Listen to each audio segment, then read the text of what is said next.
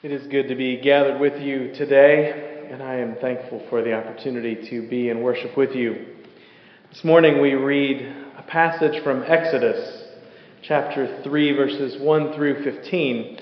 It is the call of Moses.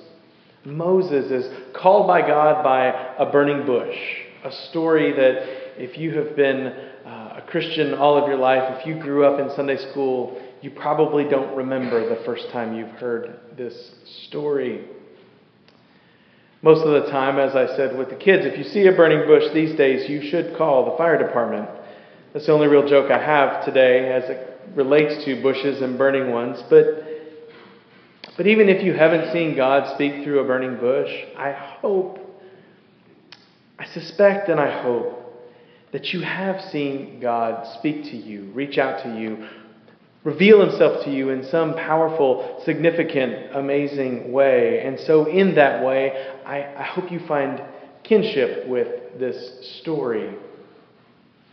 I think this is one that we absorb and, and, and embody in, in faithfulness because we emulate Moses by being called by God in a way that is difficult to ignore or deny.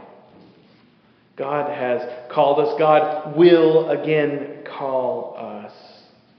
And so, reading this story reminds us some about how all that works. Consider that. Consider how God might be calling you, or how God has certainly, most certainly, called you before, as we read from Exodus chapter 3, verses 1 through 15. Now, Moses was keeping the flock of his father in law, Jethro, the priest of Midian. He led his flock beyond the wilderness, and he came to Horeb, the mountain of God. And there, the angel of the Lord appeared to him in a flame of fire out of a bush. He looked, and the bush was blazing, yet it was not consumed. And then Moses said, I must turn aside and look at this great sight and see why the bush is not burned up. And when the Lord saw that he had turned aside to see, God called to him out of the bush, Moses, Moses. And he said, Here I am. Then he said, Come no closer. Remove the sandals from your feet, for the place on which you are standing is holy ground.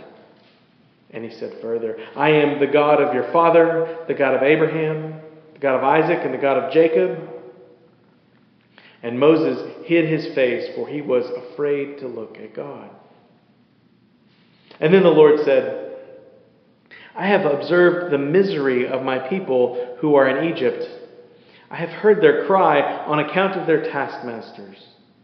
Indeed, I know their sufferings, and I have come down to deliver them from the Egyptians and to bring them up out of that land to a good and broad land, a land flowing with milk and honey, to the country of the Canaanites, the Hittites, the Amorites, the Perizzites, the Hivites, and the Jebusites.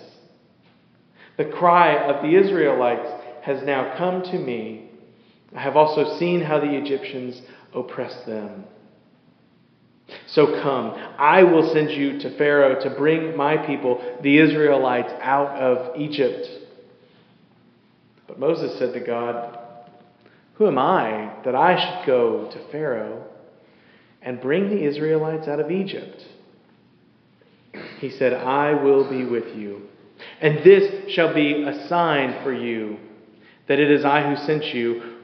When you have brought the people out of Egypt, you shall worship God on this mountain. But Moses said to God, If I come to the Israelites and say to them, The God of your ancestors has sent me to you, and they ask me, Well, what is his name? What shall I say to them? God said to Moses, I am who I am.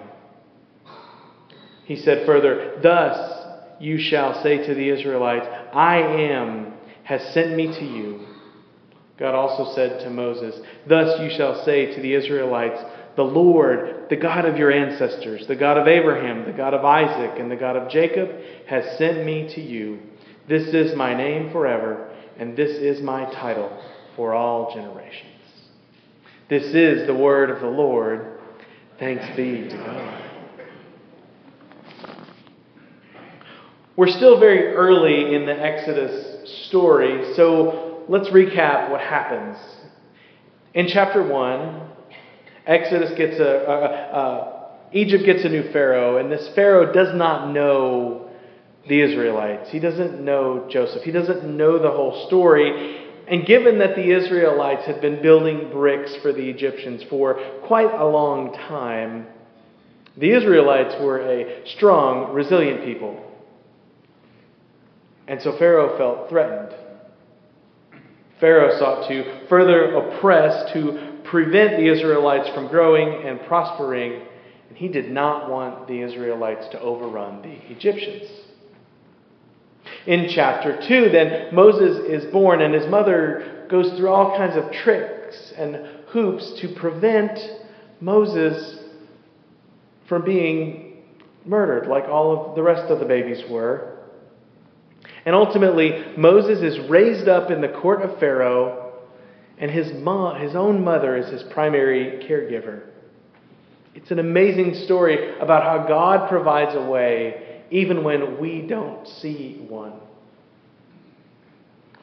But at the end of chapter 2, Moses makes a mistake. He kills an Egyptian and he runs. He runs to Midian. And when he gets to this place called Midian, he begins to serve the priest of Midian. He marries one of the priest's seven daughters in Midian. And Moses, for the most part, has decided, we think, I'm good here. I'll tend sheep. I'll stay out in Midian. I'll wander the wilderness, keep to myself, and this will make for a nice, good, simple life. Everything was going fine for Moses until he wandered up to that mountain, Horeb, the mountain of God. And so, though he thought he was settled, though he thought he was comfortable, though he thought he was plenty cared for, living out his life tending sheep. When he got there, God had something else for him. Because God always has something for us, maybe especially when we think we are settled. He sees this bush as he's up there on the mountain. He sees the bush and says, I need to go look at this. I need to see what's going on here. And that's when the Lord speaks to him.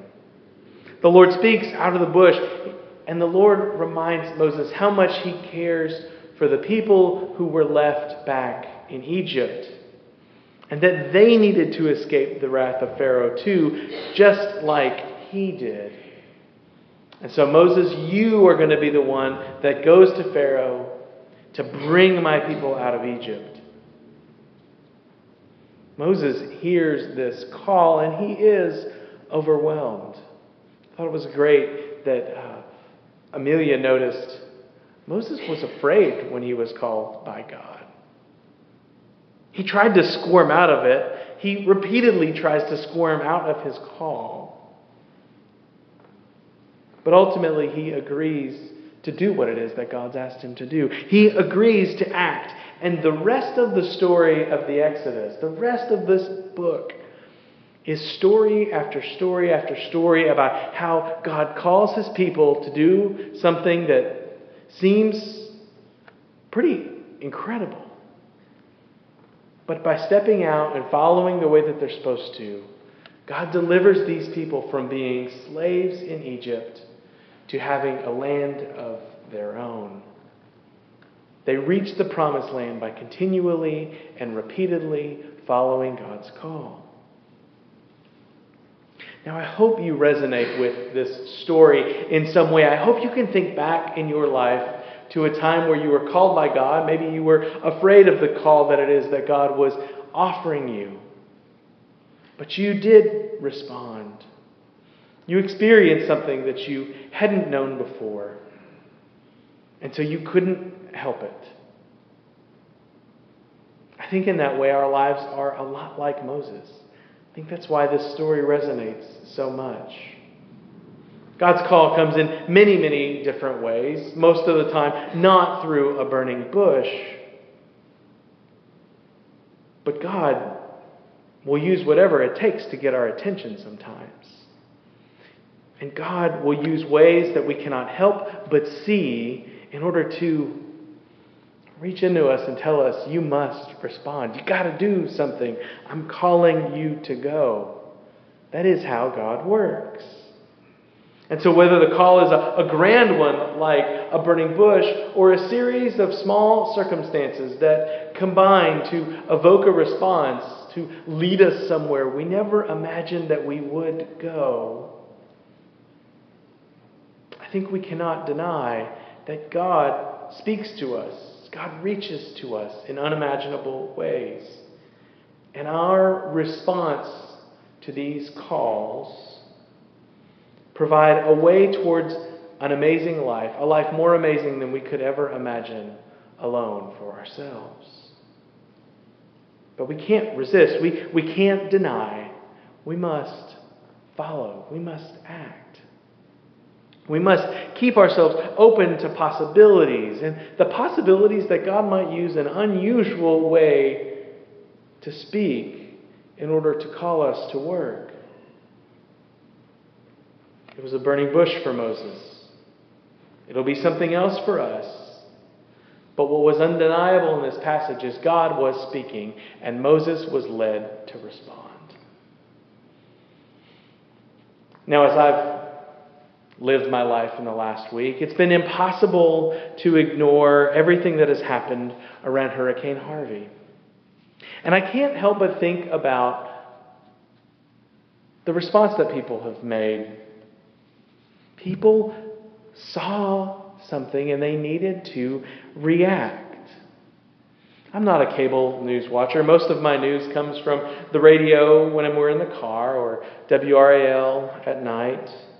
But my feeds, my social media feeds, have been full of stories of people who acted to help others. There are stories of churches, stories of rescue teams, stories of individuals. And all of these stories have overridden the, the tension that the, the broader culture has had in it for many, many, many months. I've lost track of the number of stories I have heard about people getting their boats together and shoving them into the water to go help others who are trapped in their homes. It can't be tallied all of the things that have been done to help an enormous city full of people who have great needs, full of people whose lives will forever be changed because of a tremendous storm. And right now, isn't it amazing that we can turn on the news and it doesn't lead with political divisiveness? Isn't it fantastic that we're not bombarded with tragic stories all the time? And isn't it ironic that it wasn't in a burning bush, but in looking at overwhelming amounts of water that so many people saw? I have a way I can help. God is calling me, so I must go. A woman from a story on the radio just is stuck in the back of my head. She had a, a big Jeep, you can picture it, and they had an inflatable kayak, you can picture that. And she said, We couldn't just leave our Jeep in the garage and our kayak on the shelf while there were people who needed help. And so we went. We like to paddle, we like to explore. So we went to help. I think that's what the call of God sometimes is. That's what Exodus 3 is about. God shows up in a surprising way that we can't help but, but respond to. And so we do. Now, the story that hasn't been told in the last week is the story of all those who had kayaks that they left them on the shelf, or jeeps that they left parked in the garage.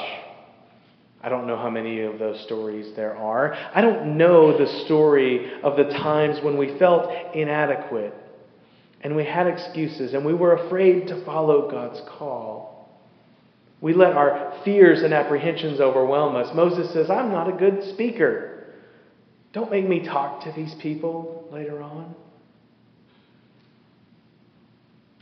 In, in, in so many of the call stories in Scripture, we see the roadblocks. But Lord, I don't want to go there. But Lord, it's hard if I do that. But God, I'm not sure if I can. And so maybe the most important thing to remember about God issuing a call to you is this God rarely calls you to do something you already can do. God probably wouldn't call you to something that you can't do. God is probably going to call you to something that you can best do with God's help. And isn't that the key right there? God doesn't call us to something we can't do. God doesn't call us to something that we can easily do. We should already be doing that.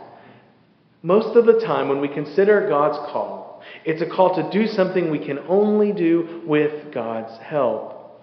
God has prepared us to a point, and what is left is to trust that in stepping out, our gifts, our preparedness, the ways that God is leading us,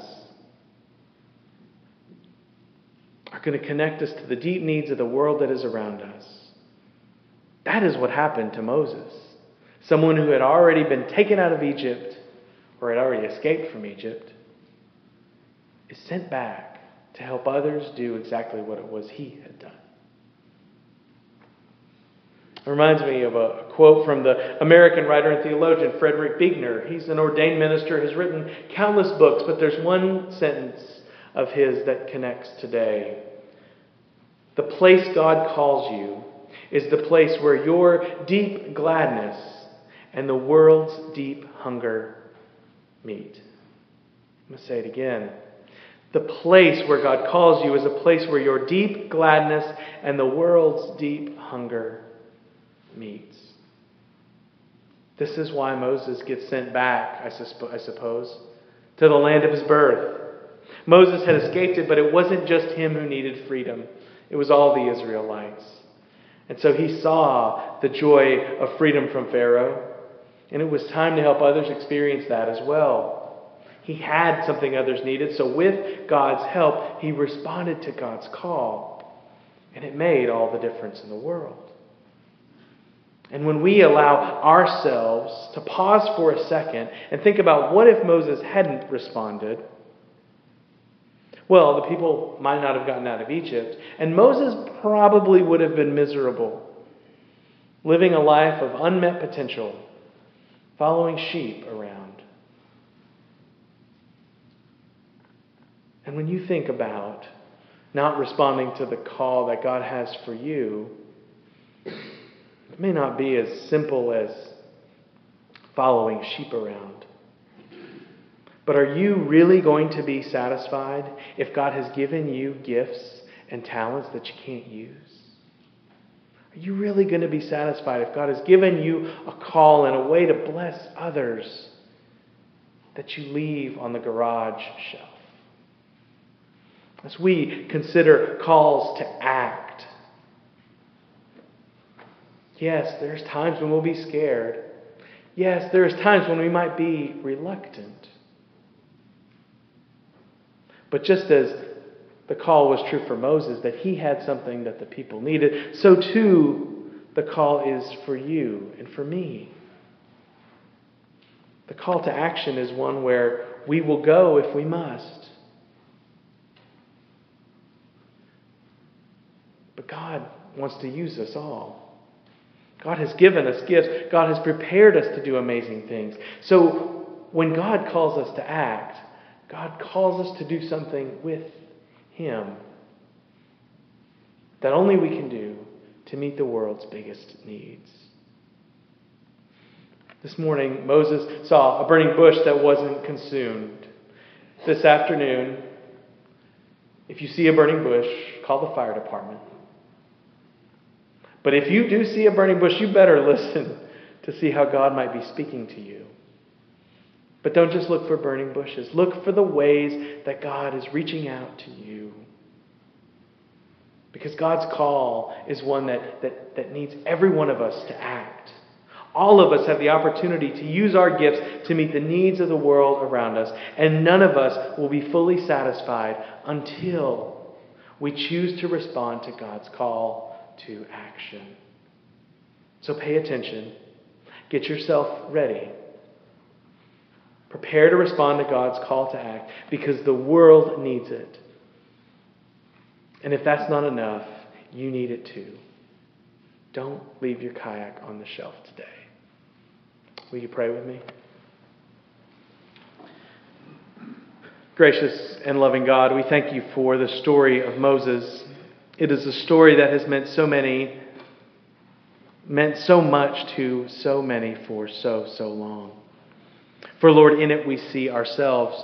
We see the times when you are evoking action from us. We sense the times when you're calling us to something. We resonate with the times where He is reluctant to act. But Lord, give us confidence also that there are many, many times when our gifts are perfectly paired to meet the needs of the world around us. And so, Lord, help us to respond. Help us to sense your call to action and help us to act well, following you faithfully. And Lord, help us to see that we can only do what it is you're calling us to when we do it with you, and that you promise to go with us. Lord, go with us. Lead us and speak to us now as we consider your call to act on this day. It is in your name that we pray today. Amen.